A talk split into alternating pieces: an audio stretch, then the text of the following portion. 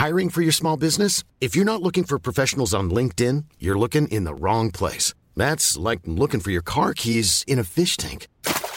LinkedIn helps you hire professionals you can't find anywhere else, even those who aren't actively searching for a new job but might be open to the perfect role. In a given month, over 70% of LinkedIn users don't even visit other leading job sites. So start looking in the right place. With LinkedIn, you can hire professionals like a professional. Post your free job on linkedin.com slash people today. Mom deserves the best, and there's no better place to shop for Mother's Day than Whole Foods Market. They're your destination for unbeatable savings, from premium gifts to show-stopping flowers and irresistible desserts. Start by saving 33% with Prime on all body care and candles. Then get a 15-stem bunch of tulips for just $9.99 each with Prime. Round out Mom's menu with festive rosé, irresistible berry chantilly cake, and more special treats. Come celebrate Mother's Day at Whole Foods Market. Hey, I'm Ryan Reynolds. At Mint Mobile, we like to do the opposite of what Big Wireless does. They charge you a lot, we charge you a little. So naturally, when they announced they'd be raising their prices due to inflation, we decided to deflate our prices due to not hating you. That's right. We're cutting the price of Mint Unlimited from $30 a month to just $15 a month. Give it a try at mintmobile.com slash switch. $45 upfront for three months plus taxes and fees. Promo rate for new customers for limited time. Unlimited more than 40 gigabytes per month. Slows. Full terms at mintmobile.com. Chase Thomas pod, the Chase Thomas podcast. um, my nephew needs me to record. See, I hate. I already hate it. I hate it. All right, hello, and welcome back to another episode of NFL Super Friends here on the Chase Thomas Podcast, where I'm still the aforementioned Chase Thomas coming to you live from Knoxville, Tennessee, Everything School HQ. Back again after weeks skiing, snowboarding, playing with dogs, filling up his TikTok content calendar. Evan Sowards is back. Evan, good evening, sir. How are you? I'm doing well. Go Niners. Mm-hmm. Let's get a let's get a hand wave if your favorite football team is uh, in the Super Bowl next week. This this coming Sunday. No one? Yeah, I think it's just you. Evan. Anybody? Just me? Yeah. Hmm. You excited? Are you going? Have you? It's been a week. Are you? What's happening here? Um. So my girlfriend had a party planned uh for the day the Saturday. Mm-hmm. and it is something that I want to be there for her because it's a specific thing that she's celebrating. So the question then becomes do I wake up hungover, shotgun a Red Bull, take Adderall, and then just vamoose out to Vegas? I don't even know like what would I like like I'm not going to go to the game, so would I like drive all the way to Vegas to like watch at a bar with 49ers fans and then I get in my head and I'm like what if they lost? and then you would drive. I mean, have, so for the people, the listeners that might not know, the drive back from Vegas on a Sunday Mhm. alone To LA. to LA is of nightmares. Hmm. So I can't even imagine what it would be like after a Super Bowl. So I would You'd have, have to stay the night, man. I would stay the night, but even still, so would everybody else because they're going to want to party for the Super Bowl. So You're not really beating traffic at that point if you wait. Yeah. So like it's something I want to do, but like I don't know that it makes sense for me. Hmm. And then I go, okay, well, if they won, because you have to think about in those that in those scenarios, like nothing matters, right? I wouldn't care where I was. They they won. So You're not settled yet. That's what we're, I'm getting here. You're still going back and forth. You got a couple days to figure this out. I'm praying to God that no one goes, Evan, this is where we would watch the bar. It'll be full of 49ers. We'll, we'll save you. Mm. Because then I feel like I'm gone. Yeah, I think I could see that happening. Uh, also here, JP Acosta of SBNation.com, where he will also be descending onto uh, Vegas for the Super Bowl between the San Francisco 49ers and the Kansas City Chiefs on Sunday night. JP, good evening, sir. How are you? Doing great. Going to be in three different time zones in seven days. I'm not looking forward to it. My sleep schedule is going to be in absolute shambles, but I'm excited. I'm excited to get out to Vegas, do some fun content for work, and just be able to be out there and talk to people that I know and enjoy hearing about football. I love that and excited to read what you've got cooking this week on the content front, JP. Jarrett Bailey, fresh back from uh, Mobile, Alabama, the favorite Southerner of this very program. Many forget the the one true Southerner on this very show, Jarrett Bailey of USA Today, behind the steel curtain, and the pump fake. Jarrett, good evening, sir. How are you? Hello. Um, unlike the quarterbacks in Mobile, I am doing. I am good. Um, that was a that was not good. Um, was not. So, Who was the best player in Mobile? best player overall? Yeah, that you saw. Oh, um, either the T'Vondre Sweat, the tackle out of Texas. He was very fun. Um, Quinyon Mitchell, the cornerback out of Toledo. Uh, those are probably my two favorites. Um, trying to think of like an offensive player that might have blown Jackson away. Powers Johnson. Oh yeah, absolutely. Yeah. How could I? How could I let it escape Who? me? Jackson Powers Johnson, the center from Oregon, Oh, okay. Fu- future Pittsburgh Steeler Jackson Powers Johnson. Uh, the center He's from Oregon. nice. He's he's tremendous. I love it. I love it. Evan, have you been to a Waffle House, by the way? Because Jarrett posted a photo of him at the Waffle House uh, during the week, which I'm very happy that Jarrett made his way into uh, one of my favorite all time establishments. Uh, Evan, have you had Waffle House? I feel like we never discussed this. Um. So I've never heard a start an answer to the Waffle House question of um so. So this I- could be interesting. I I I don't think I have. okay. Like obviously LA is different, right? Like Mm. LA, they have like a Waffle House that's like in Hollywood, but it's not really. I didn't know know there was a? Waffle House in LA. Yeah, it's like uh, well, it's not. I don't even. I think it like might be like a fake ass Waffle House. You know what I mean? Um, That- on, that was the first it's- time. It's got Uh, yellow, like it, like like kind of looks like it. But anyways, obviously it's a little bit different, right? In Los Angeles. hmm Dude, If it's that was clean on the inside, I- it's not a real Waffle House. That's That true. was the first time I went to a Waffle House and like, dude, I seriously since I was probably like eight or nine. So Mhm. it made us been a minute because I got a text from the great Thor Nystrom of Fantasy Pros, and uh, he's like, "We're hitting up Waffle House every morning." like, all right, Okay, that's heavy. So, I, I only did the one. I that wasn't something I could keep up that's with. So. that's dedication. Every morning is woo. But just just for the record, what I was trying to say is like LA has Roscoe's chicken and waffles. Okay. That's So- a very, sounds very good. that's a that's an even better like it's not the same, but obviously, like that, you know, I don't really traverse out to the south often. So, Mhm. what's the closest Waffle House to me? Uh, that's not in Hollywood. Uh, I don't think I don't even think that's a real one. I think they just use like they like. I'm like trying to think what would be the closest. I mean, Texas. I'm trying to think Missouri, Arkansas, Kansas. I'm trying to think how far west it goes to you. so. I did um, very infamously so- put Waffle House in like the Fif- okay, there's one in- tier of fast food restaurants though too. they're in Phoenix. Oh, okay. But even really? still, like I don't feel like a, a Waffle House in Phoenix really does it for me. No, It's if you don't what walk into if it doesn't feel like SEC country, you're not in a good. you you're gotta not in a be you gotta be east of Texas. Yeah, I got yeah, I feel like Texas what not now, not even Texas.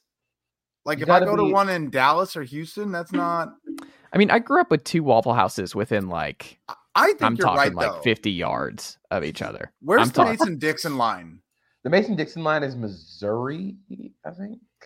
Let me check.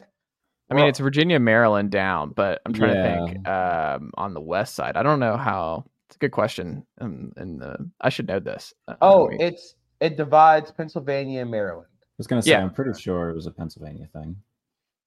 Hmm. Okay. Well, then that does nothing for me. boys. Mhm. Uh, Wait, hold on. Pennsylvania and Maryland? The Mason Yeah. Dixon line? I thought Yeah. was- Brother, if you guys can't tell, social studies was not something I was paying attention to. I think there's a Sugarland song about the Mason Dixon line. I'm sure. uh, it always annoys me seeing West Virginia made the cut. West Virginia is not. I don't know. Like it's just not. They don't. They they should not have made the cut here. Uh, we should have drawn around them. Nothing against the good folks over there in Morgantown and everywhere else. West Virginia just doesn't feel Well, like it. West it makes the Virginia cut. was West Virginia was Virginia until they Yeah. decided they were sick of Virginia shit. Whomst among us has not been tired of uh, Virginia's uh, Virginia nonsense drivers, at one worst time. drivers in America. oh, brother. Oh no no no no no the West no, Coast. no, no, I'll show you the way. No. No, I'd argue that West Coast drivers are a lot worse. I'd argue drivers in Miami are a lot I've been- worse. I've been to Tampa. I I've been uh, a couple places. I've been Texas. I've been to the you know Northwest. Nothing is worse than LA because hmm. everyone has bad drivers, but LA has an ego to their drivers that I've never experienced in any other city. Like people drive bad, and you're like, oh, what a bad driver. In LA, these people drive bad while also being able to like imply with their driving that what you need in life does not matter. Like Mm. they like everything they do is like, I don't care what you have going on, I'm gonna do what I need. Like it's insane. I'd also argue New York drivers are the worst.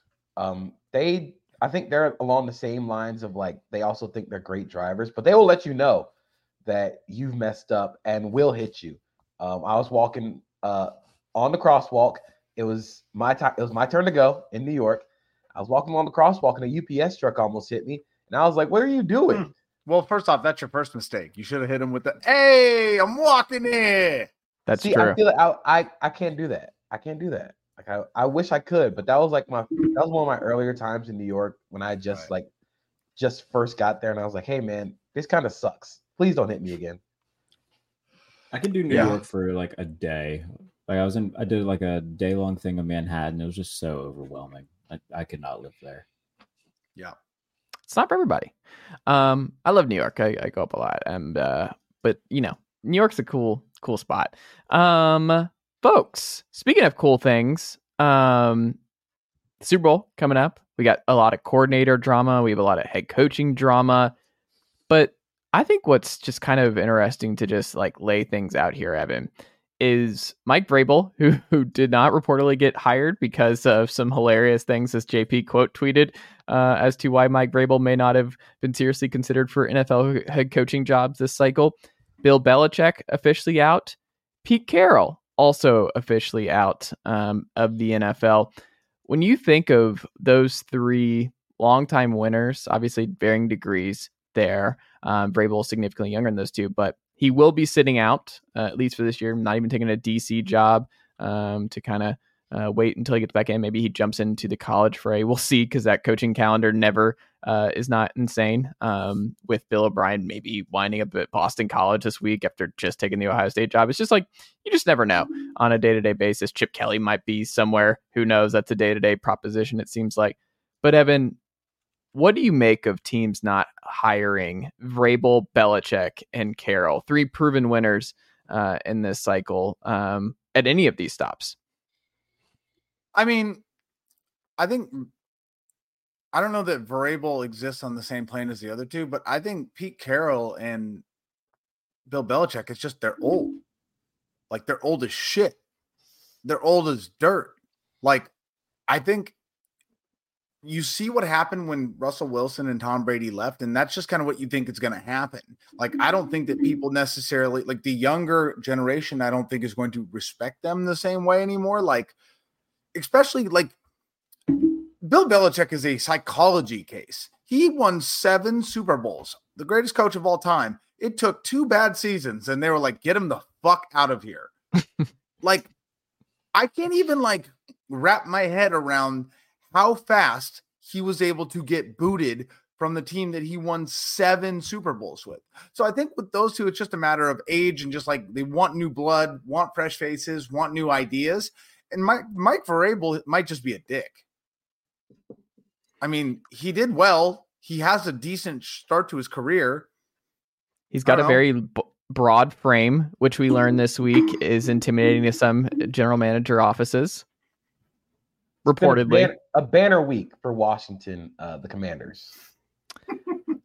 I will say though, like the sour grapes publicly is probably not the best look, but if you're Washington, I understand why you're mad. Like that's No. a good reason to be mad. Like you're on a plane. I'd be pretty mad if I'm on a plane flying That's not a somewhere and then you get a reason to be mad. text like, "Hey, you don't need to come here." That's not a good reason to be mad to me. Would you not be mad if you're on that plane?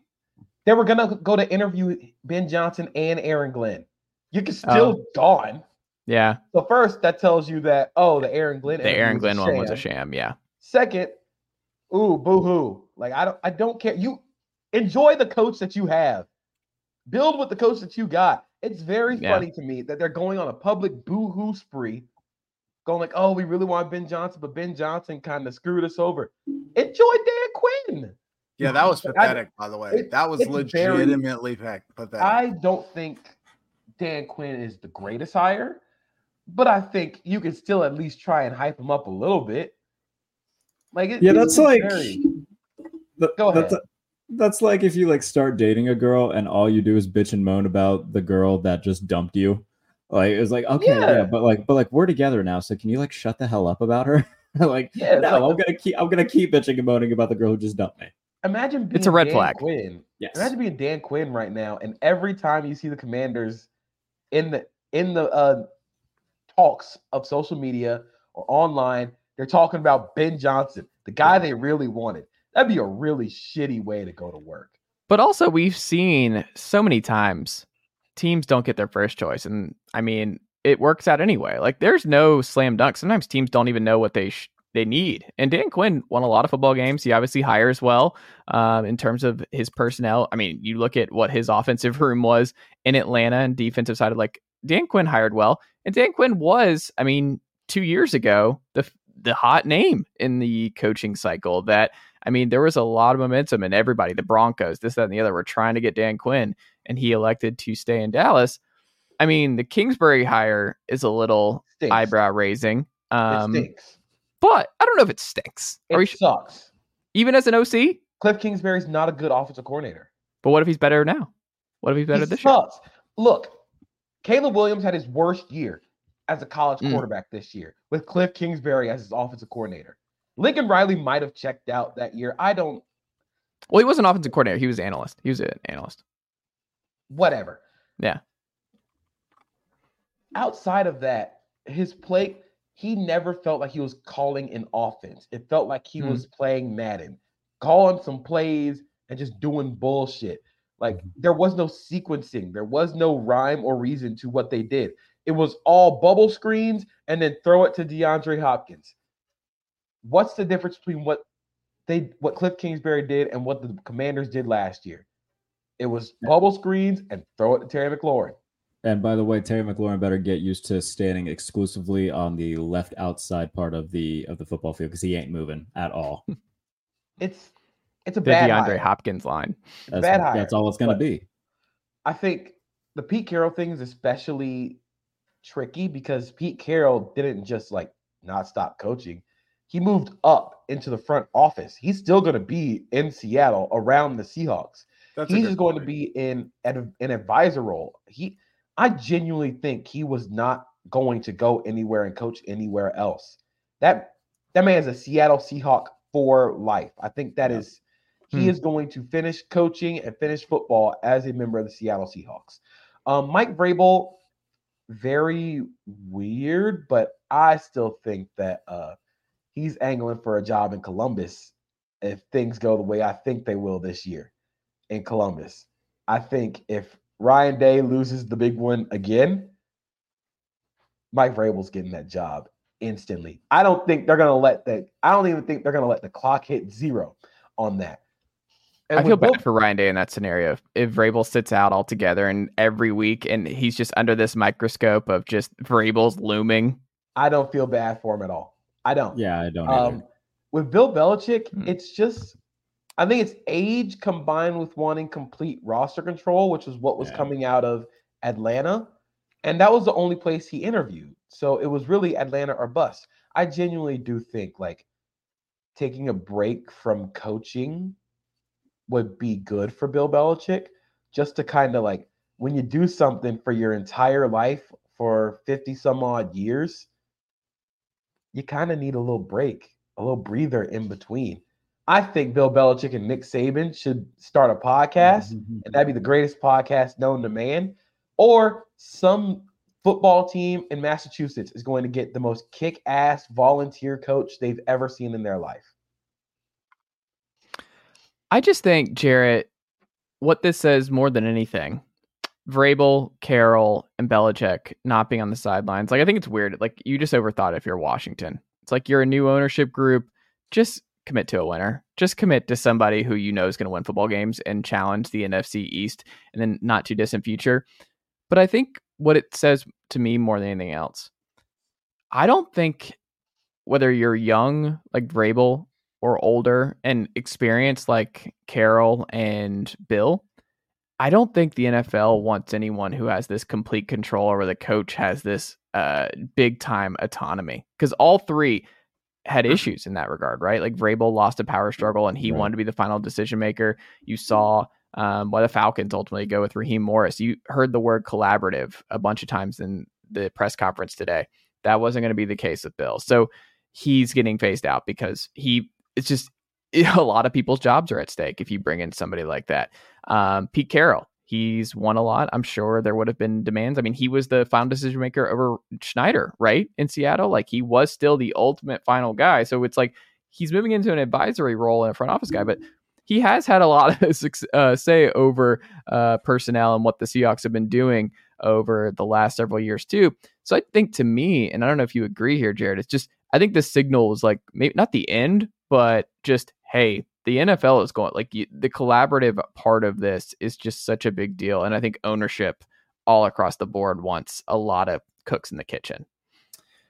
Yeah, and you know, like JP said, when it pertains to Bill, especially like when it comes to the complete control thing, I, I wouldn't have wanted to give that to him either, especially just because of the and we've talked about on the show plenty uh, in terms of his track record over the past you know four years or so when it comes to team building on offense. Um, we know that you know the defensive side of the ball, he's still as good as it comes uh, when it comes to building a defense and putting the best product on the field and getting the most out of guys. But um, in terms of you know what he did in New England uh, and how he divvied up assets on the offensive side of the ball, I wouldn't have wanted to give that to him either.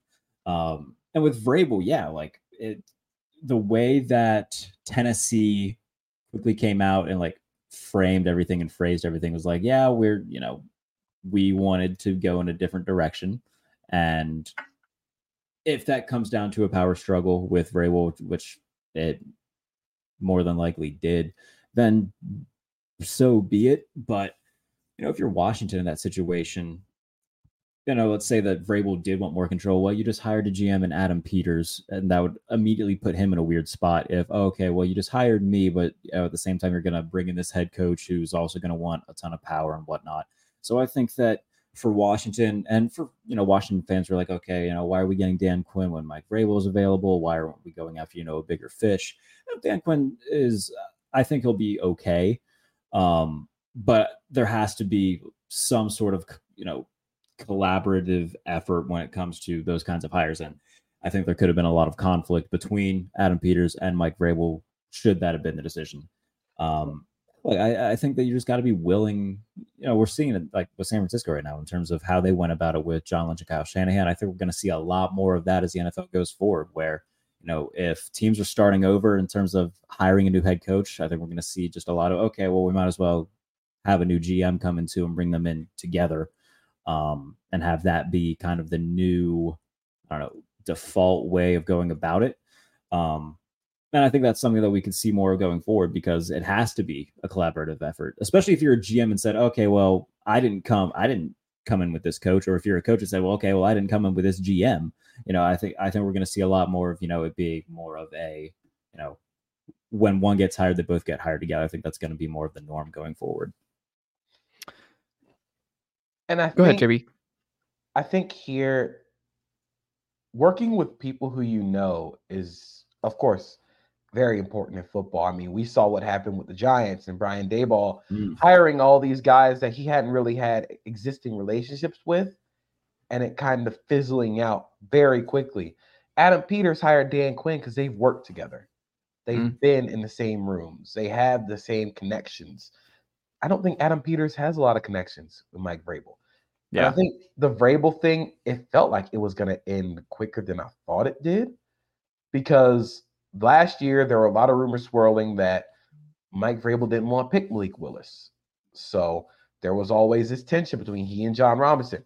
Robinson gets fired. Vrabel wins the power struggle, but they bring in another guy who wants to be the general manager. He's the one making the picks and having the decisions. And Mike Vrabel didn't want to go for that. And you saw what happened. So it's really just, of course, I say this as if it's like newfound information, but it's really not.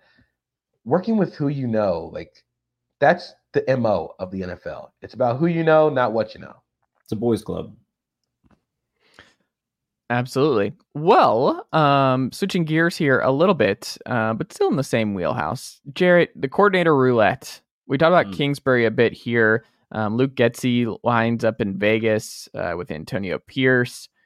Um, obviously, uh, Zac Robinson to Atlanta is the one that uh, got a lot of people like myself excited about what that could mean. Um, Ryan Nielsen goes over to Jacksonville to uh, lead that DC when you look at the coordinator roulette all across uh, the NFL this cycle, what who has been the best landing spot to you based on the current personnel and that coordinator? Is it Arthur Smith, who I should also mention, running? Your, yeah, I, I was waiting, waiting for that. To uh, to happen. I like the Ryan Nielsen addition uh, in Jacksonville. I think that's going to be a huge upgrade for them. Um, it just depends on how they go about building that side of the ball in the uh, in the off season. But and I think that that was a move that needed to be made. They got an upgrade uh, in terms of defensive coordinator. Um, the Arthur Smith thing is interesting. Like once I first heard the news, because it broke while in while I was in Mobile, and by the way, no way that wasn't intentional of Mike Tomlin and and company. Be like, oh yeah, by the way, Senior Bowl break that. Um, but uh, so like my initial thoughts were like, okay, that's a very Mike Tomlin hire. This isn't a guy that's gonna you know threaten for a head coach job or anything like that in Pittsburgh. It's a relatively safe hire. Um, you know, I was pulling for, you know, a Zac Robinson to get the job. Obviously, he followed Raheem Morris to Atlanta. I was hoping that maybe they'd wait and see if they can get a Klint Kubiak. Um, I, I just don't know how that's going to work with the run game um, because I think a lot of art stuff is more zone based, and the Steelers transition to more of a gap based run game once um, they fired Matt Canada. And Najee Harris really thrived in that. Jaylen Warren really did a good job at that. So uh, I'm I'm a little bit cautious about that side of things. Um, but you know, I'll, I'll try to remain cautiously optimistic because the last time Arthur Smith was an offensive coordinator, the Titans performed really well. But you also can't ignore what happened in Atlanta um, in terms of his usage of the assets that he had um, at his disposal. So it's it's it's trying to balance the thoughts of okay, last time he was an offense coordinator went well, but the things in Atlanta also can't be ignored. Um, the Luke Getsy thing's weird to me, man. Like that whole Yeah. thing with the Raiders and Kingsbury. The fact well, the fact that Getsy is going there that says Justin Fields is not going there. Uh, Ah, I don't. I I absolutely do not think we're gonna get Luke Getsy, Justin Fields, Chapter Two in Vegas. I I don't know. I would bet just about anything that does not happen. I I don't know. I think um, the Raiders are a very enticing spot for a potential Justin Fields move, just in terms of like the excitement and boom he can bring to an offense. Luke Getsy being there really does suck. Like, Is he bad or is it a Bears thing? yes, um, Okay. the Bears do not have a lot of talent, but Luke Getsy also is bad in terms of the design, the structure of the offense, the sequencing of the offense. It was all around bad. Um, I thought the Raiders' entire hiring process was very weird, going from oh we're gonna get Chip Kelly, oh we're gonna Cliff Kingsbury, oh we're settled with Luke Getsy. Very weird all around. Um, there were also rumors that Dan Quinn was going to hire Chip Kelly. So now it seems like Chip Kelly is just going to stay in college for another year. I don't think Chip. Kelly I don't know, man. I think Kelly is actually really in play for the Ohio State OC job. That would be incredibly hilarious. Yeah. But um honestly, favorite hire, favorite assistant coaching hire of the uh period was Shane Waldron in Chicago. I really Hmm. think Shane Waldron was a good to great coordinator in Seattle. What he did with the, out of the versatile personnel that he had. I also think this trends towards Justin Fields is probably out as a quarterback in Chicago. I think you take this chance, you get a Caleb Williams, Drake Maye in that offense, and let them build from the ground up.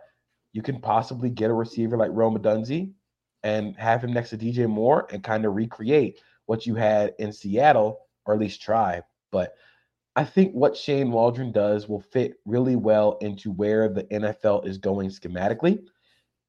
And I think he just needs to clean up some of the the mid downs stuff. Where like, oh, the second down, like the second down play calling is very interesting. But I really like the Shane Waldron hire.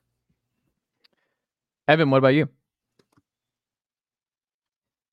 I mean, I just it's really hard to wrap my head around what could potentially happen in the Bears football team that will actually work after watching them fuck up so long for so know, so many different ways. Uh so I don't know. I I am hopeful because I would like Justin Fields to be in a good position, but then he might not even be a part of this going forward. So I you know I I, I don't know there, like there's not a lot of exciting pieces in Chicago. I mean who are you most excited about retaining as a player? I mean, DJ Moore. DJ Moore. Yeah. Are you talking about like offensively or overall as a team? Overall. Uh, DJ Moore, Montez Sweat had a really, really good. Well, Sweat, Velus yeah, but they just, they, they just brought in Sweat. You know, Never mentioned Velus Jones. I heard that. I don't want. Mhm. Don't don't think you can just let that slide. Um, Tyrique Stevenson played really well in the second half of his rookie year. If they retain Jaylon Johnson, that's a really good corner duo. That's the that's the big question mark for them outside Yeah, of but quarterback right now. Is yeah, what are they like, going to do with him? Um, and he's the biggest free agent signing maybe at all this, you know. TJ Edwards played fairly well at linebacker. I still think like you could have just paid Roquan Smith instead of get, Yeah. getting two guys that Right. They like TJ Smith Roquan or TJ Edwards. They were yeah, happy he's, with what he he's was doing. But like, Um, okay, so that's my point though. So like we're like slowing down at five guys. You know what I mean? And that's just not like to me, that's just like we're at full blown rebuild. So I mean, they've been there. Like that's the entire thing. Like they ripped that down to the studs at the end of 2020 when they fired Matt Nagy. They they are still in the process of rebuilding that team. I think it all really hinges on the quarterback spot. I think if you can nail the quarterback, or if you know, if you think you can turn, if you think Shane Waldron can turn Justin Fields into an NFL average quarterback, you never know. I mean, he got the best out of Geno Smith. You never know. You never know what he can do with Justin Fields. I just think when you have the opportunity to go number one overall, you're not going to get this chance again. Most times, you don't get the chance to pick first overall multiple years in a row. So I think you got to strike while the iron is hot. I like it. JP, final thing before we get into our Super Bowl preview officially here. Um, Tee Higgins, Oak Ridge legend here locally in Tennessee, a very good receiver who, by all accounts, it seems like is not going to return to Cincinnati um, for next season. When you look at the best new landing spots of these three for you, sir, and one of them includes your football team here, JP, the Carolina Panthers, the Jacksonville Jaguars, or the New England Patriots? Who makes the most sense for Tee Higgins of the three rumored favorites for him? By far, if we're going off of those three, the Jacksonville Jaguars by far. I Hmm. mean, bias much? no, I mean, sure, you can say bias, whatever. But objectively speaking, we did this for the Bears. What excites you about the Carolina Panthers? Opportunity. To do what? I mean, Bryce Young can be good. Dave Canales has a good job. He did a good job at Baker this year. He did a good job at Geno two years ago. That's going to take multiple, multiple, multiple years Yeah. for it to So- actually get going. So my my what my question to you as as the the fan here, um, Calvin Ridley, right?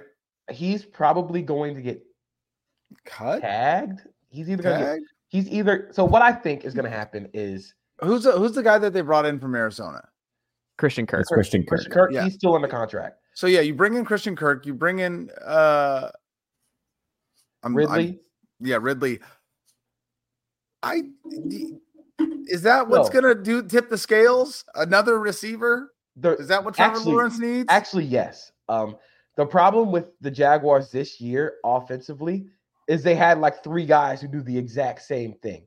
Christian Kirk, Calvin Ridley, and Evan Engram are all we're going to use motion. We're going to create separation in the middle range areas. They don't have anybody on the outside who's above like six two that they can trust. Zay Jones was often injured, had a lot, had some off-field stuff happen this year. Probably going to get cut. And it's Um, also Zay Jones. I mean, he just got hurt. Uh, I think Cam Robinson also ends up being a cap casualty, possibly. Um, I think they're going to end up re-signing Calvin Ridley. I don't think that's going to end up going with a second round pick to the Falcons.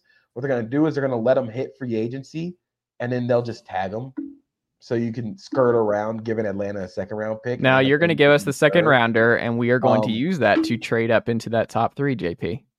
in your dreams. Uh, I mean, seriously, I'm hoping- dreams. I, this is I'm something that I hoping dream about a they- lot. sign Josh Allen to a long-term extension. I believe Josh Allen should be the highest paid Jaguars player in franchise history. He is. Yeah. Yeah, yeah. I get mean, if you look at the stats right now, he's only like five, five, seven sacks away from being the Jaguars' all-time leader in sacks over a career, Huh. and he's entering the prime of his career. He, if you're going Which is crazy when you remember that he's a quarterback.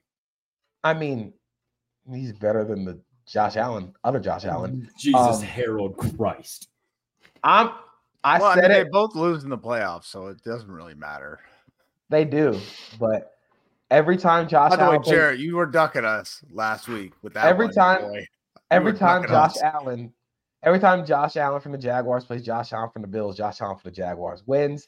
I'm just gonna leave it at that. Um, and I think there's there's a lot of restructuring of the cap that they can do. I honestly think Tee Higgins uh, goes back to Cincinnati. I really do. Wow. I think that for the Bengals' window of opportunity to still remain open, I think Tee Higgins is very important. I think what they end up doing is they either tag or re-sign Tee, and either tag or re-sign DJ Reader. So whoever, whichever one doesn't get the tag, ends up getting re-signed. They let Boyd walk. They let Jonah Williams walk because they have drafted replacements in those areas. Andrei Iosivas, um, Charlie Jones. They have they have drafted in a way that you can replace Tyler Boyd. I mean, Yoshivas did play on the outside a lot, so I mean, you could say he can replace Tee Higgins, but I just think he is too valuable to that offense to lose. And with the really good offensive tackle class coming up, you can stay at 18 or wherever they're picking and get a really good right tackle. This class, this draft class has a lot of right tackles. You can get you can get a really good one at 18. But I ultimately end up Tee Higgins stays in Cincinnati. I'm kind Wow. of in that same boat just because, like, in order, like every team in the AFC, you're building to beat Kansas City, and it's very obvious. Like, you can't do it with one star receiver; you need at least two. And the Bengals got to the Super Bowl in large part because they have, you know, so, they're so deep when it comes to the skill positions. Um, so when it comes to, you know, looking across the field from Kansas City, okay, you got a Sneed who's going to take care of Ja'Marr Chase, and then you've got Trent McDuffie at the other corner spot. They, they've had the benefit of being really deep at the skill positions where you have to worry about multiple guys. You know, that's why you look at teams like like Buffalo, who, if you lock down their top guy, it's gonna make life hell for for Buffalo to try to to win the game. For Baltimore, like as soon as like outside of a you know a crazy Lamar uh, extension of the play that led to a throw to Zay Flowers, like their passing game didn't do anything. So like you need you need weapons in order to to beat all the uh, defensive playmakers that the Chiefs have, especially on the outside. It- that's what the AFC is right now: is scheming to beat the Chiefs, and you got to have you can't have enough weapons if you're an AFC contender right now, uh, because you you got to have as much as you can to beat that defense. Um, so I, I think that they ultimately will tag Tee Higgins and um yeah, he said what's the other one, JP? DJ Reader that they also need to resign on the Yeah, inside? Reader. The thing with Reader is he's going to be on the other side of 30 and it's coming off Yeah. torn quad. So I think he also might end up going, but it depends on how he's how healthy he is going into the off season. If he's still healthy, he is one of the best run stopping defensive tackles in the league. I think you should resign. I think they should resign him. But again, if they let him walk, you have a lot of options in the draft and free agency. You can make that work. I think Tee is too valuable to that Yeah. team. And also the Bengals had the fourth most cap space this offseason per over the cap behind the Patriots, Titans, and the Commanders. Okay. I like it. Um, Evan, the moment you have been waiting for here. I split this one up, and JP, the way I thought this would be fun is if I split this up with Evan and Jarrett, and JP being the ultimate decider between these two um, takes here going into the Super Bowl this week in Las Vegas. Evan, your San Francisco 49ers will, will beat the Chiefs because why? It's going to be the offense. Um, Hmm. It has to be. I really do think. Um, I think a lot of teams over the years have tried to come in and score as many points as, uh, you know, Patrick Mahomes and failed. And I think that's usually where teams fail because he's either going to be the guy with the ball in his hand at the last drive and he's going to get and he's going to score because he's that good, or they're just going to blow you out. I think the, the 49ers defense is currently and has been struggling with you know holes, whether it be Ambry Thomas, Chase Young, um, Randy Gregory when he does play. Like there's been issues, right? And I don't think that they're going to be like gaping issues, but I definitely think when you're going up against Andy Reid and Patrick Mahomes, like they're going to take advantage of every single little miss that there could possibly be. And I just don't see that defense like coming in and shutting down Patrick Mahomes. So to me, even if the defense plays really well, you're still going to have to score more points than Mahomes. And I think in the Super Bowl in 2019, they they played a really good game. You know, they held Mahomes pretty well for the majority of the game uh, until the end. And when it came time to score, they couldn't do it. And I think now with Brock Purdy and you know Deebo and Christian McCaffrey and and you know you know the rest of the squad, George Kittle, like I just think they're better prepared to go up and be clutch and win the game. I, I think mentally, I think they're where they need to be. I don't know. Everyone wants to think about like who's the guy, right? Who's the guy that wins the game? Is it Deebo or is it Kittle or is it Christian McCaffrey? I genuinely don't know. And I think anybody that is trying to guess is lying to themselves that they think they know. Like, I honestly don't know how this game's going to go, and it's terrifying. But I definitely think the 49ers win. And I do think that the the the further I go along, the the better I feel about it. I need Nick Bosa to show the fuck up. I don't care how many people are on him. He needs to get a sack. He needs to get a Ryan Reynolds here from Mint Mobile. With the price of just about everything going up during inflation, we thought we'd bring our prices down. So to help us, we brought in a reverse auctioneer, which is apparently a thing. Mint Mobile unlimited premium wireless. Ready to get 30, 30, bit to get 30, bit to get 20, 20, 20, bit to get 20, 20, bit to get 15, 15, 15, 15 just 15 bucks a month. So, Give it a try at mintmobile.com slash switch. $45 upfront for three months plus taxes and fees. Promo rate for new customers for limited time. Unlimited more than 40 gigabytes per month. Slows. Full terms at mintmobile.com. Everyone knows therapy is great for solving problems, but getting therapy has its own problems too, like finding the right therapist, fitting into their schedule, and of course, the cost. Well, BetterHelp can solve those problems. It's totally online and built around your schedule. It's surprisingly affordable too. Connect with a credentialed therapist by phone, video, or online chat, all from the comfort of your home. Visit betterhelp.com to learn more and save 10% on your first month. That's BetterHelp H E L P. sack. He has to get a sack. I think Fred Warner's going to maybe have his best game ever in this game. I think that's like, I mean, it, I, I we'll see. Trent, no one's touching the left side with Trent Williams. Like, I don't know if you guys watched him coming in. Like, he's like taking it all in. Obviously, it's his first, first Super Bowl. I think that guy's going to play absolutely out of his mind. I also love the uh the mind games from Bosa in terms of like uh what did you see early on film watching? Oh, they hold all the time. Like he's just setting it out there right now. Mr. Taylor, you better be getting flagged on Sunday. He's putting it out there, uh, officials, that uh, I'm going to get held and those better get called. Um, I, I'm, I'm interested to see how that goes there. So we got the 49ers side of things here. Jarrett, on the flip side, why the Kansas City Chiefs will beat the 49ers once again on Sunday. because Spags is going to put Brock Purdy in hell. Oh, like no. if if Aaron Glenn and Joe Barry can do that to the 49ers offense, you give Spags two weeks to prepare.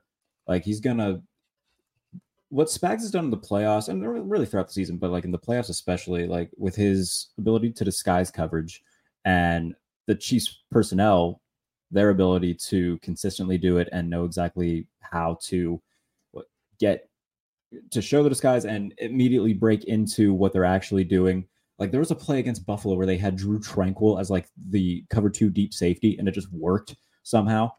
Um, I think that they have the personnel to match up against the 49ers playmakers really well. I already pointed them out. Like you got L'Jarius Sneed. They're going to probably put him on um, Brandon Aiyuk, have Trent McDuffie on Deebo, or you know vice versa. They're going to bracket George Kittle. They're going to be okay if you know McCaffrey goes off for you know 90, 100 yards, whatever. That's fine.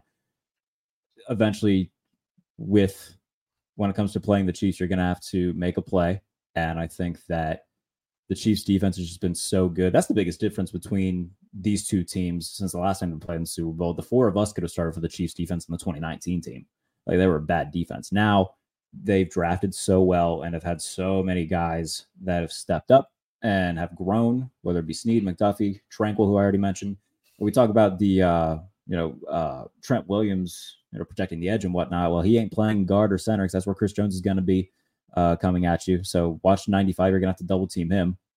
Um, so I think the Chiefs defense is ultimately going to be what decides this. And um, when it comes to the Chiefs offense, for as much as they struggled in the regular season, in the playoffs, they've just become so much more disciplined. Like they haven't been making all of the, you know, the pre-snap errors, the miscommunications. The offensive line's been a lot better. Um, Travis Kelce looks like himself. Isaiah Pacheco has been such a big factor, and they've just really leaned into what they do well and not trying to force the issue of other guys where it's okay, you know, we're to hit you with Rashee Rice, Travis Kelce, Isaiah Pacheco, uh, sometimes a little bit of Justin Watson, maybe a Noah Gray here and there. But those are the three guys that we know can beat you, and we're gonna keep coming at you until you prove you can stop it. If if Isaiah Pacheco gets going early, the way that the Lions run game got going early, I I, I feel like genuinely this could be like a 28-13 win for, for the I don't Like listen, some, man. somewhat convincingly. We've got to stop there. Isaiah Pacheco's not he's not doing that against the 49ers. Like I Why? I I, I I really genuinely don't think that he's going to have a good game against this defense. The, so the, the Lions Lion- didn't scare you in that regard. I mean, it's I, I it's just a different approach. I I don't think I'm not I'm I don't know. I'm not worried about Isaiah Pacheco. I'm really not. Like I'm not going to you're not going to sit there and say this guy is going to like just dominate the 49ers when Christian McCaffrey's over there and you said like oh it's okay if he has 90 yards. Oh, I'm sorry. So in terms of in terms of that, the only reason that I say it's I think the Chiefs are going to be okay with just letting the 49ers not run down their throats, but if their only game plan is okay, we can't throw it to Deebo now because Trent McDuffie's on him. We can't throw it to Brandon Aiyuk because L'Jarius Sneed's on him. Kittle's going to be bracketed by whether it be uh, Bolton or Tranquill or whomever they decide to to put on him. If they eventually they're going to have to rely on Brock Purdy to make a throw to one of these guys, and I just think that the Chiefs defense is too good to let there be any sort of big play made in the passing game. It's, when it comes to the Chiefs, I think they're going to be more versatile offensively. That is my that is my point. Interesting. JP, you've heard both sides here. How are you feeling? walk with me here. Uh, walk with me back to 2022. This was the last time the Kansas City Chiefs and the San Francisco 49ers played in a game. Um, this was the first time that Christian McCaffrey played in a 49ers uniform, and it was also the first time that Brock Purdy saw action as a San Francisco 49er. So this is a very different 49ers offense. That is very clear. The Kansas City Chiefs scored 44 points in that game. Yeah.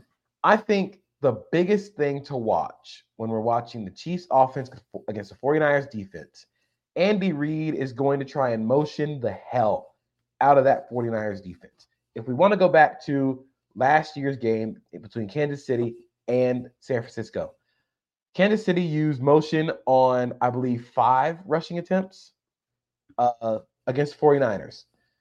They went for 49 yards, and two of those carries went for touchdowns. That seems pretty good. Uh, among 37 dropbacks that Patrick Mahomes had in week seven of last year, 24 of them included any type of motion against the 49ers defense. On those passes, he went 17 to 23 and threw three touchdowns. Jesus. That's just, I just worry for the 49ers defense that they're going to let Nick Bosa like ole himself out of a play.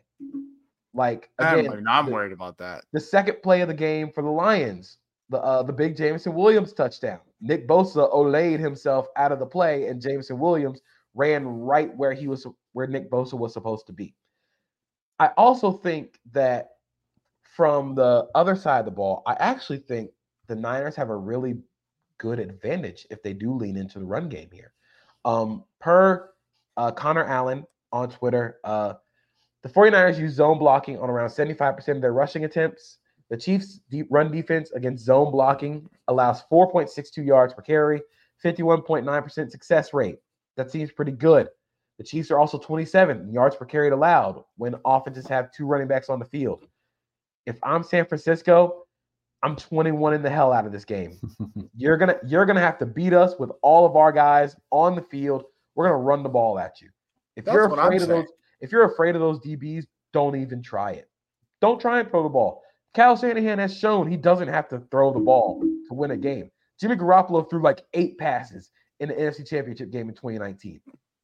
There's no reason, like, if the passing game isn't working and the run game is, Brock Purdy shouldn't throw a, throw a pass. Won't have to if the run game's working. Ultimately, I'm going to side with the Chiefs here because they have Patrick Mahomes. Like that's just really there's something about playing the Chiefs and playing Patrick Mahomes that forces opposing teams out of their game plan, out of what is tried and true to them. The Bills might have had the best game plan, but theirs effectively included not throwing the ball downfield and running the ball and taking those quick passes. And they still lost the game. The Ravens played a phenomenal game defensively, especially after that first offensive drive. Mike Macdonald had them in a cage offensively. Didn't matter because the Ravens offense only ran the ball and design runs like six times. Because the the threat of giving Patrick Mahomes any time with the ball, it's very Steph Curry-ish, where if he gets across half court, he's in his shooting range. It changes how you play on both sides of the floor. Everybody's got to get back on defense. Everybody's got to help. And I just think that Spag's going to have a great game plan defensively. But more importantly, I think Andy Reid's going to have a great game plan defense offensively. Like he, right. mm. again, he's going to have two weeks to prepare. The last time they played, they motioned the absolute hell out of this team. Chase Young is going to have to show why he was the number two overall pick. That's the biggest factor in this game. If you look at the Chiefs. Does it matter more that he has a big game than Bosa? I mean, the way I see it, I think Nick Bosa is going to see a lot of help. They're going to mm-hmm. chip him. They're to double them. They're going to uh, they're to run those plays like the jet sweep, where they just let him olay himself. Hmm. Which is why Chase. It's why you go and get Chase Young. This yeah. game is why you trade for Chase Young, because you need another pass rusher off the edge. That's really the biggest thing. Um, the Chiefs' interior offensive line against the Niners' interior defensive line gonna be fun as hell. Gonna be so fun to watch, especially if Joe Thuney plays. I'm again, I'm picking the Chiefs here. I am just un, I'm just afraid of picking against my Patrick Mahomes. Can I ask a serious question that's very unserious topic? Go for it. Kyle Shanahan was drunk as fuck tonight. Like I'm not joking. no, no, no, no, no, hold on. No, like I'm not joking. I think we can all attest that I've been partying like a, like a crazy person since I was like 14 years old. I know what drunk people sound like. He was carrying a Starbucks cup. I don't want to like answer myself with my opinion first, but like, what are your thoughts on Kyle showing up to the night where they do all this stuff, knowing that they do have a day off tomorrow? What are your I haven't thoughts seen on it, so I don't know what we're talking he, about. In he context. answered a question and he was like genuinely like he sounded drunk. He very much sounded drunk. What happens in Vegas stays in Vegas. We that story may come No. out after the No, no, no, no. I want to know what you think in terms of preparation, taking things seriously. Does he like? Does is it? Is it? You, we like that he's relaxing. Like, what are your personal thoughts on what it means as him as a coach in the Super Bowl? So my thoughts have always been in a big game, you're in a big city that's known for partying. You get one day at the beginning of the week.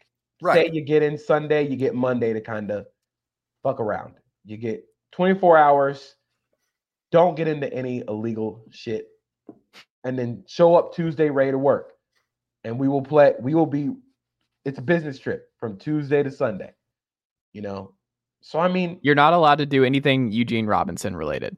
please don't do anything Eugene Robinson related. That would that would be the downfall of the team. But no, I think it's fine.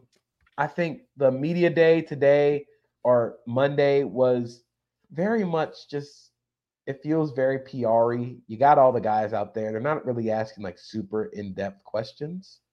Right. So, you know, it's fine. It's it's generally just like, oh, he was drunk. Haha. It's fine.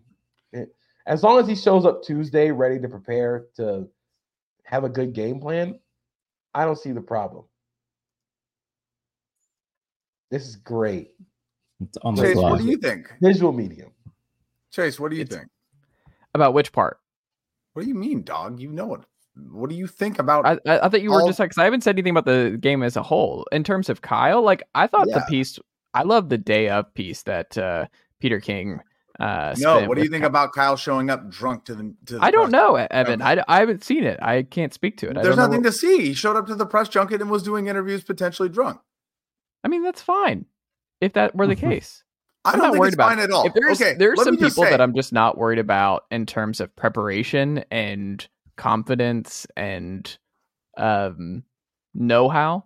Also, there might be look, man, a lot of pressure here uh coming into this game for Kyle Shanahan.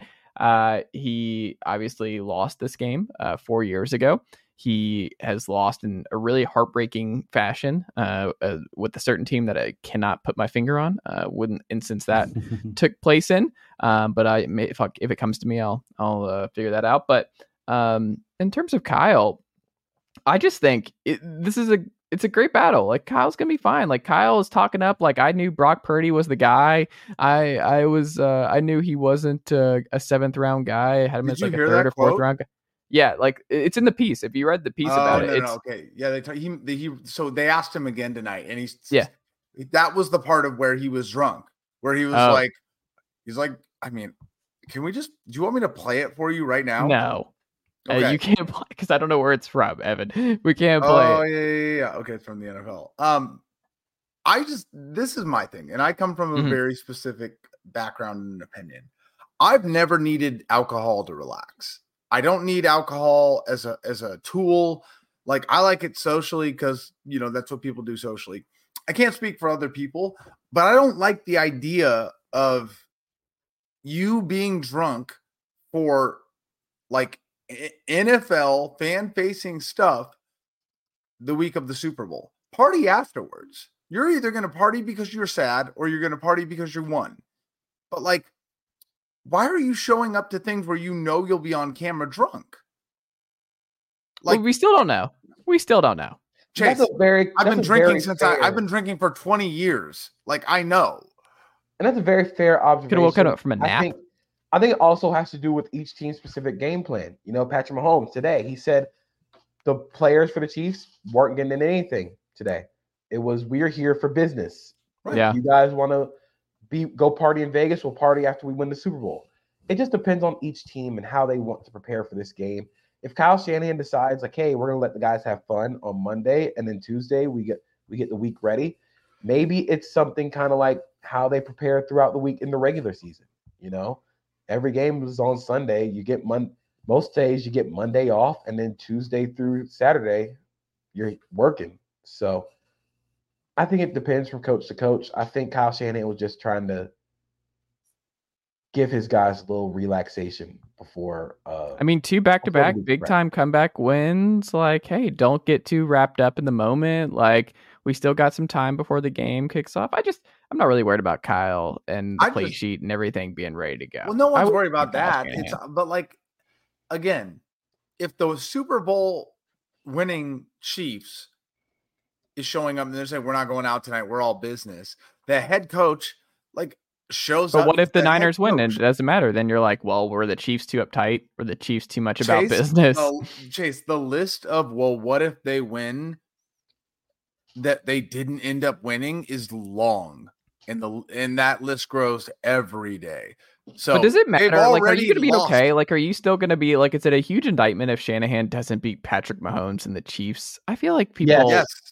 Why? Absolutely. What? Absolutely. Yes. Because They're the underdog. This isn't, Okay, this isn't even let's- the best Chiefs. They're Let's literally favored back. to win the game. let's go Wait, back. are the Niners favored? it. Yes. Um, yes, they are.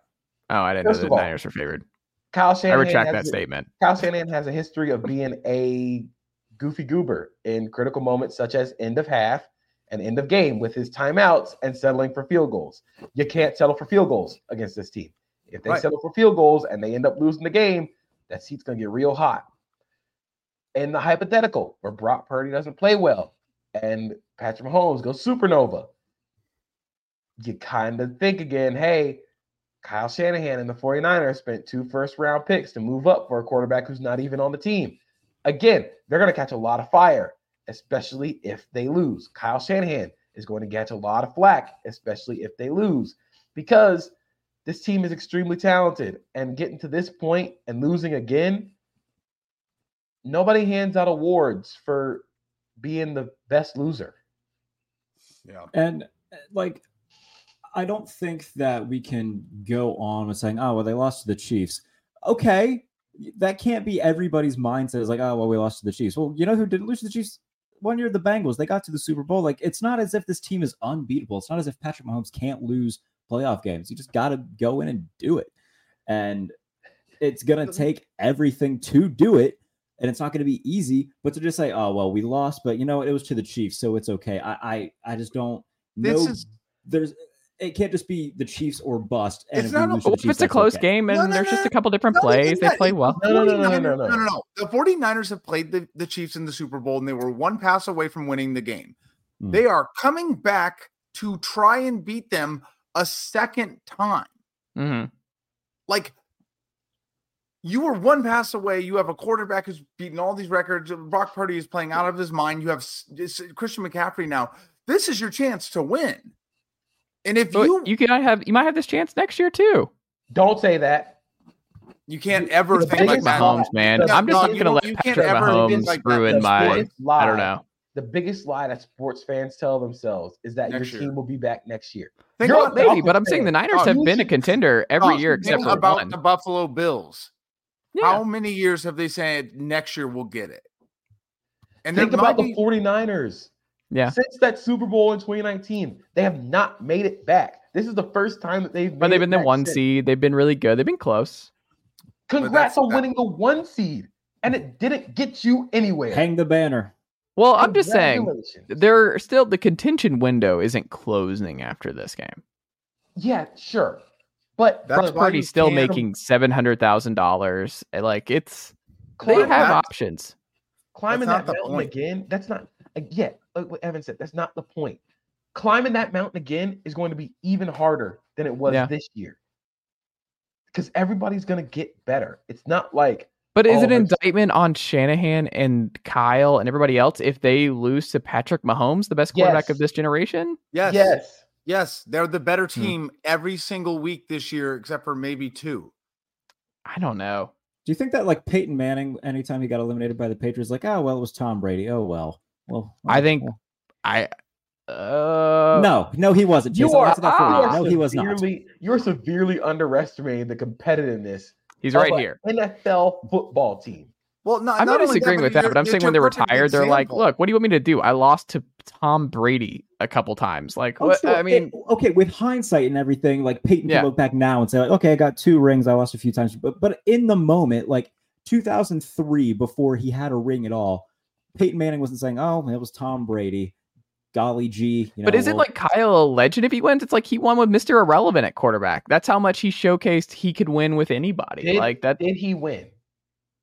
Hmm? You- if you don't win a Super Bowl, it doesn't matter. This but even if you got that Brock Purdy to the Super Bowl, Chase- even if you Chase- built this great roster to get to the Super Bowl, It This such doesn't a wa- matter. I- what are we unless you doing? win. Are you serious right now? or are you somebody has trying to like, lose. Somebody just- has to lose here. It does. It does not matter what the buildup was like, Mm. unless you win the Super Bowl. Especially for Kyle Shanahan, who has had this roster of Kyle- these star players for four years. Not only that, but he also lost another Super Bowl with your team. Talking about the most you'll historic get mad. collapse. I don't know. in I, NFL I don't know why this is relevant. I don't know why we're doing this. You, How is it not you relevant? of all people should understand that it is not easy to get. I think he said recently, uh, and I apologize if I misquoted, but I think he said it was harder to get over the Niners Super Bowl loss than the Falcons one. Because if it I was remember his own. He's the head coach. I mean, it's a little bit different though.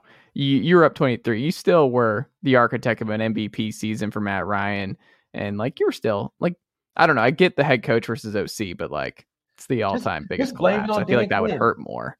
But blame it on. Dan Quinn. That's the easy pivot. I You guess, but I you mean, can't blame losing in the Super Bowl on anyone else. Well, you could you're the head uh, tell that to the Thomas family group chat because the the Kyle Shanahan love has never been been there. I'm the only defender of Kyle Shanahan. I'm like, we could have just promoted from. I don't know if y'all knew this or not. Lafleur could have just been promoted to OC. We didn't have to go the Steve Sarkisian route. We could have just kept that thing humming. But Sark was a good OC. I'm not. I- I'm. I mean, he's fine, but Lafleur would have been. You know, I think he's Yeah. worked out pretty well. I would have rather just gone that route. but either way, Either way, you Hey. don't you don't you don't have Kyle Shanahan's history get another chance at the Chiefs and show up drunk to the first media night. But how old is Kyle Shanahan? Who cares? old enough to understand. No, what I'm saying is Older than Kyle, he's of us. 44. I'm talking about in terms of getting back. Like he is 44. He's 64 and 51 as a, a head coach, eight and three all time in the postseason. Mhm. Um, 72 and 54 overall when you Mhm. include the postseason. Okay, yeah, let's use that logic because you want to keep going this angle. Sure, let's use that logic. How old is George Kittle? How many years has he been in the league? Hmm. What about Deebo's Yeah. contract? What about Brandon Aiyuk's contract? This like this That team cap number is- is going Trent, to Trent Williams is literally one year maybe away from reti- retiring. And we already know it's how hard it is to get back the next year. So let's assume they don't get back next year. Trent Williams retires. That's that's the house of cards right there. Not only that, but you're Yeah. going to have to eventually pay all those defensive players. You might have to pay Chase Young after this year. Like that, I hope they do. that number is going that cap hit is not going to be the same as it is. Like you're to have to do some major cap restructuring to even get back to this point cuz you're to have to keep those guys around. Like let's do this. If they want to return next year, 2024 cap space, the 49ers are 32, 31, 39, 28, 27, 26, 25, 24. They're 23rd. They're 23rd in the NFL in cap space right now. They have three million dollars in cap space right now, depending on what happens in the offseason. You got it's not a large margin for error there.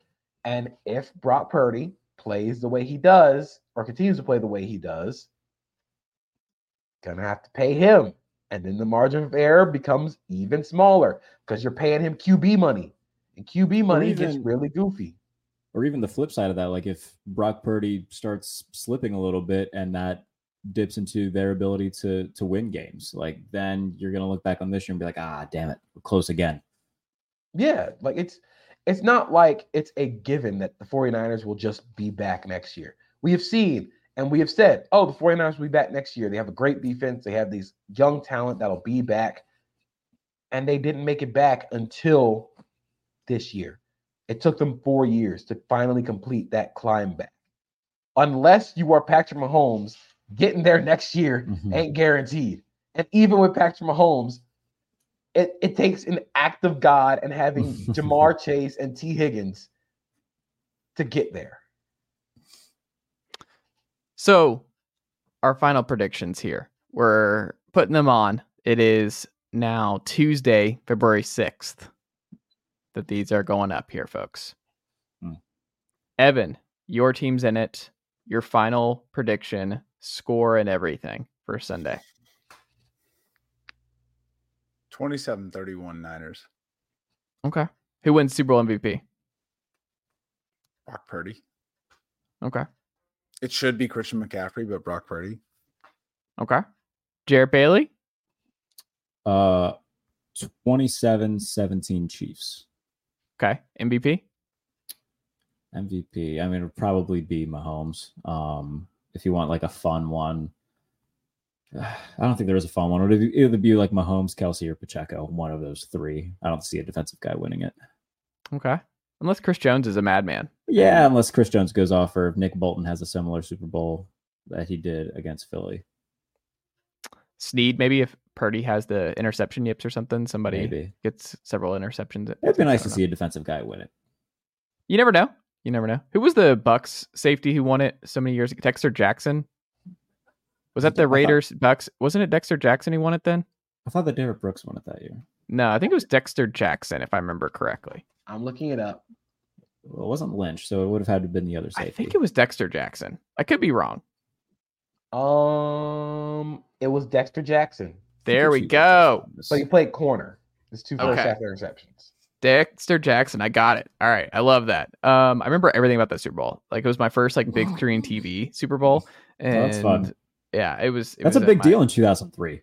Oh, The it was like the yes. The last defensive player to win Super Bowl MVP was Von Miller, Super Bowl 50. Okay. There was a there's a string of them because um who's the uh, uh the Seahawks linebacker that won it? Malcolm Smith. Yeah, Uh, Malcolm he- Smith. Yeah. Mm. 49ers legend. 49ers legend Malcolm Smith. Uh JP, what about you? We have one Chiefs, one Niners. Which way are you going? Um, I'm going to go with the Kansas City Chiefs. I'm going to go 24 21.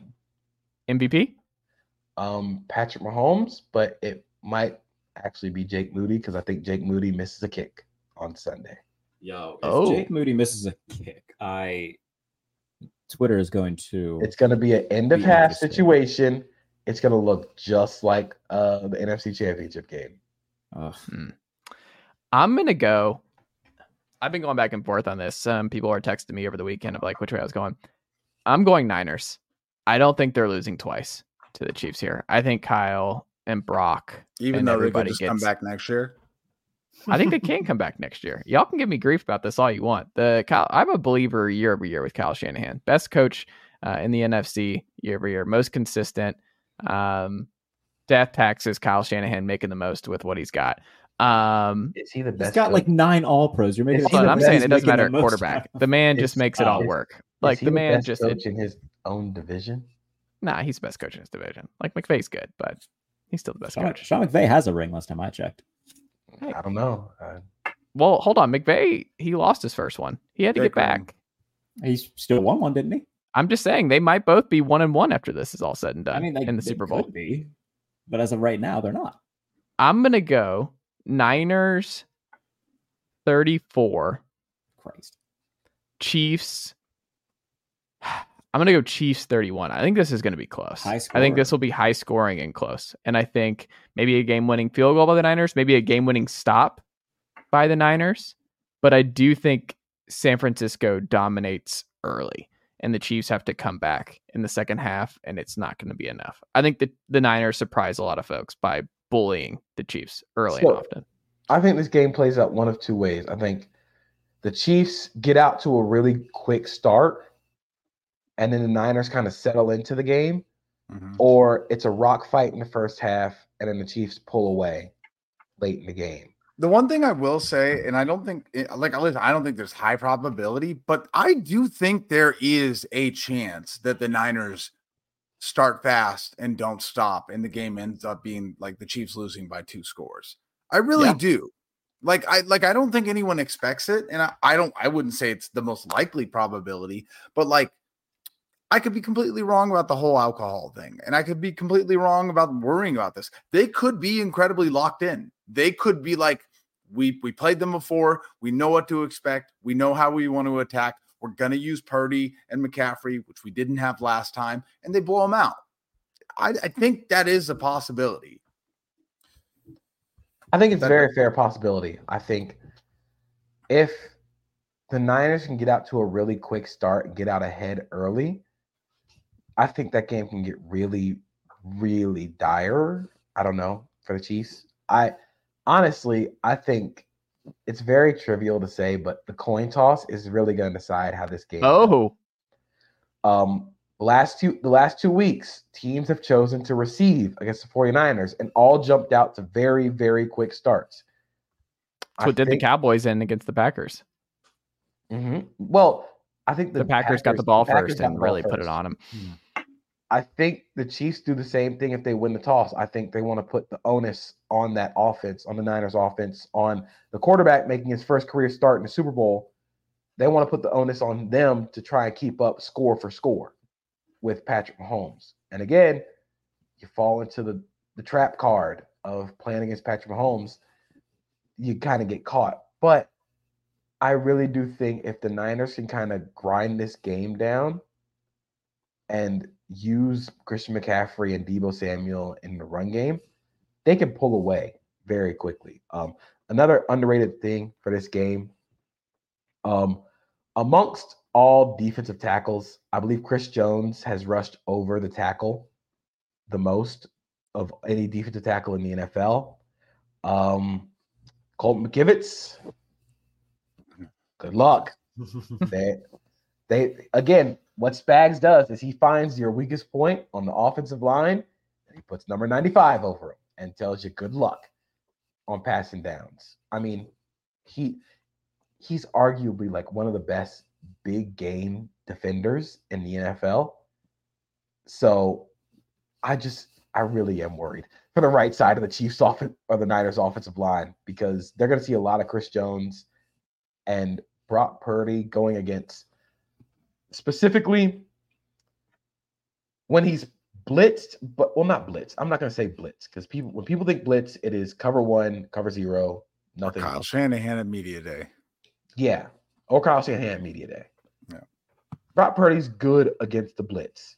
Brock Purdy is not good against simulated pressures and disguised looks with pressures.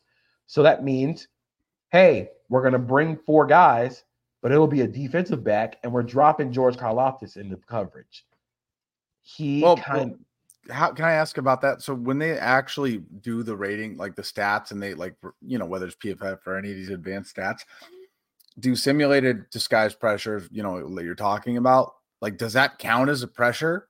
Because like obviously his statistics that we see and all the numbers that you read when it comes to pressure, it's like he throws lights out. It's like maybe his best stat. so How do Pressure- they how do they do that?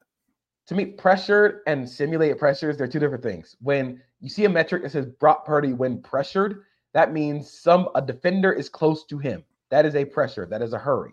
Yeah. When I'm talking about simulated pressures, what I'm talking about is it looks like they're gonna bring four guys, but they bring a uh, they bring a nickel defender and drop an edge defender, or you bring both your nickels and drop out defensive tackles simulated pressures and creepers. Creepers are not the Minecraft creepers.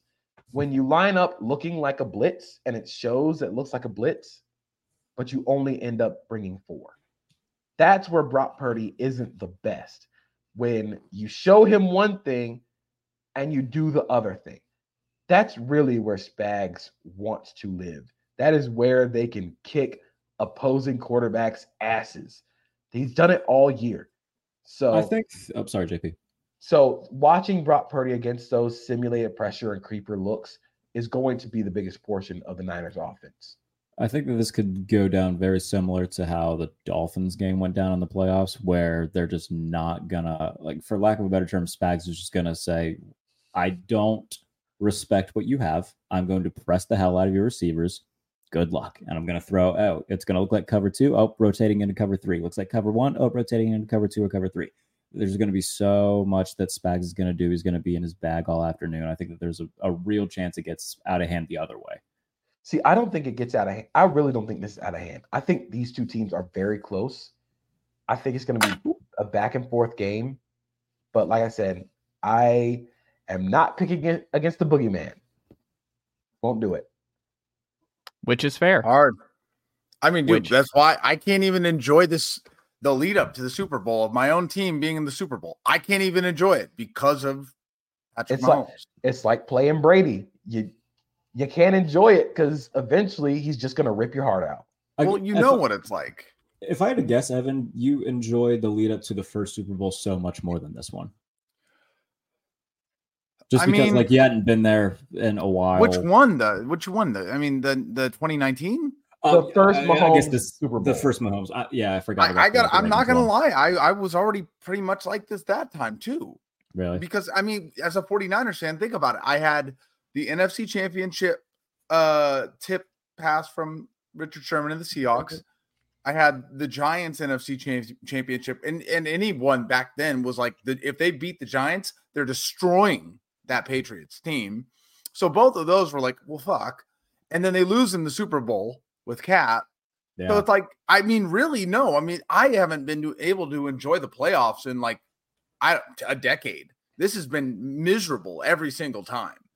Man, I hadn't realized how much how tortured you've been. I- I mean, like I really, I know there's people that think that like, oh, you know, well, you know, the, the the Browns haven't been to a Super Bowl, and I get that, but like, I think the 49ers have had the biggest heartbreak as a sports franchise in a in the last 13 years. Oh, I don't know. Heartbreak, Like, spo- sports Heartbreak? heartbreak, heartbreak. No one In- breaks their heart on a shitty season. That's true. Um, I'm trying to think. I don't know, man. I just think a 28-3. Like I just But Yeah, that's, that's one game. one. That's one game. The Niners have three of those. The tip pass from Richard Sherman talking shit to Erin But Andrews do- at the end. but it doesn't happen like 28 to 3. I It's- no, I'm not saying that 28 to 3 is not. It is. It's it's above it. But all of it combined, not giving the ball to Richard Sherman and passing four straight times, fade routes to Michael Crabtree. You think that doesn't add up to 28 to 3? No, I really don't. Because we still talk about 28 to 3. We don't really talk about the uh Brother, No, on the uh, brother on the West Coast, when I when anyone sees a fade route, everyone cringes a little bit if they wear red and gold. but everyone in America. We can't even celebrate March 28th Well, without no, hold on. 28 3 jokes. Hold on, I get that, but the the Richard Sherman tip pass is one of the most iconic moments in NFL history, and still Sure. to this day gets talked about all the time. Sure. And I, and I mean, I'm not saying it's the same, but I am saying add those up, it's it's above 28 to three. I don't know, man. I just think about the the lead up to the moments in the 28-3 game. Atlanta had that uh, that that game was in control. Like they were on cruise control to a Super Bowl. The only team, NFL team, I think, in the last 40 years, and it's I, worse, is obviously the Bills. What happened to the Bills in, in their three Super Bowl losses in a row? Nothing can compare to that. That's heartbreak in its purest form. I don't know, man. I I definitely understand, especially with the Bills and The going Bills, to the three Super Bowl Super Bowl- times. Three Super Bowls in, or whatever in a row and losing, that's Four. there's nothing. Four, yeah, there's nothing that will ever compare to that. I don't know. I uh, think about how many people committed suicide. Literally, what do you think? Jesus Christ. Answer the question. You know it happened. How many people committed suicide because the Falcons game? I I, don't know. I don't know if What there's. I, do you want me to answer to I, that? I don't know if there was a study done for this. We'll have to. All I know is it's at least one person with the butt. Like I'm sure a Bills fan committed. So I, listen, I know it's dark, but we're talking about severity. Evan Sowards, Jarrett Bailey, JP Acosta.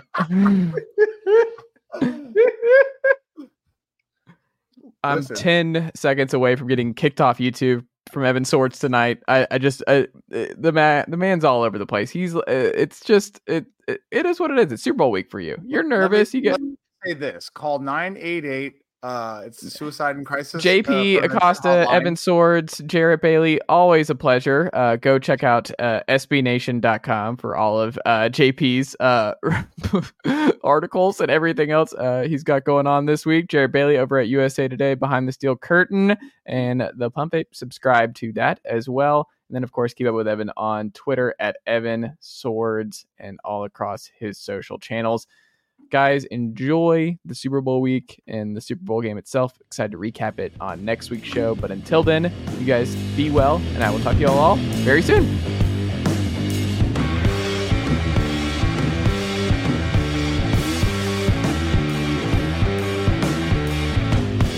Nicely done, nephew. Chase Thomas Podcast. Hell yeah. Mom deserves the best, and there's no better place to shop for Mother's Day than Whole Foods Market. They're your destination for unbeatable savings, from premium gifts to show-stopping flowers and irresistible desserts. Start by saving 33% with Prime on all body care and candles. Then get a 15-stem bunch of tulips for just $9.99 each with Prime. Round out Mom's menu with festive rosé, irresistible berry chantilly cake, and more special treats. Come celebrate Mother's Day at Whole Foods Market. Planning for your next trip? Elevate your travel style with Quince. Quince has all the jet setting essentials you'll want for your next getaway, like European linen, premium luggage options, buttery soft Italian leather bags, and so much more. And it's all priced at 50 to 80% less than similar brands. Plus, Quince only works with factories that use safe and ethical manufacturing practices. Pack your bags with high-quality essentials you'll be wearing for vacations to come with Quince. Go to quince.com slash trip for free shipping and 365-day returns. Mom deserves the best, and there's no better place to shop for Mother's Day than Whole Foods Market. They're your destination for unbeatable savings, from premium gifts to show-stopping flowers and irresistible desserts. Start by saving 33% with Prime on all body care and candles. Then get a 15-stem bunch of tulips for just $9.99 each with Prime. Round out Mom's menu with festive rosé, irresistible berry chantilly cake, and more special treats. Come celebrate Mother's Day at Whole Foods Market.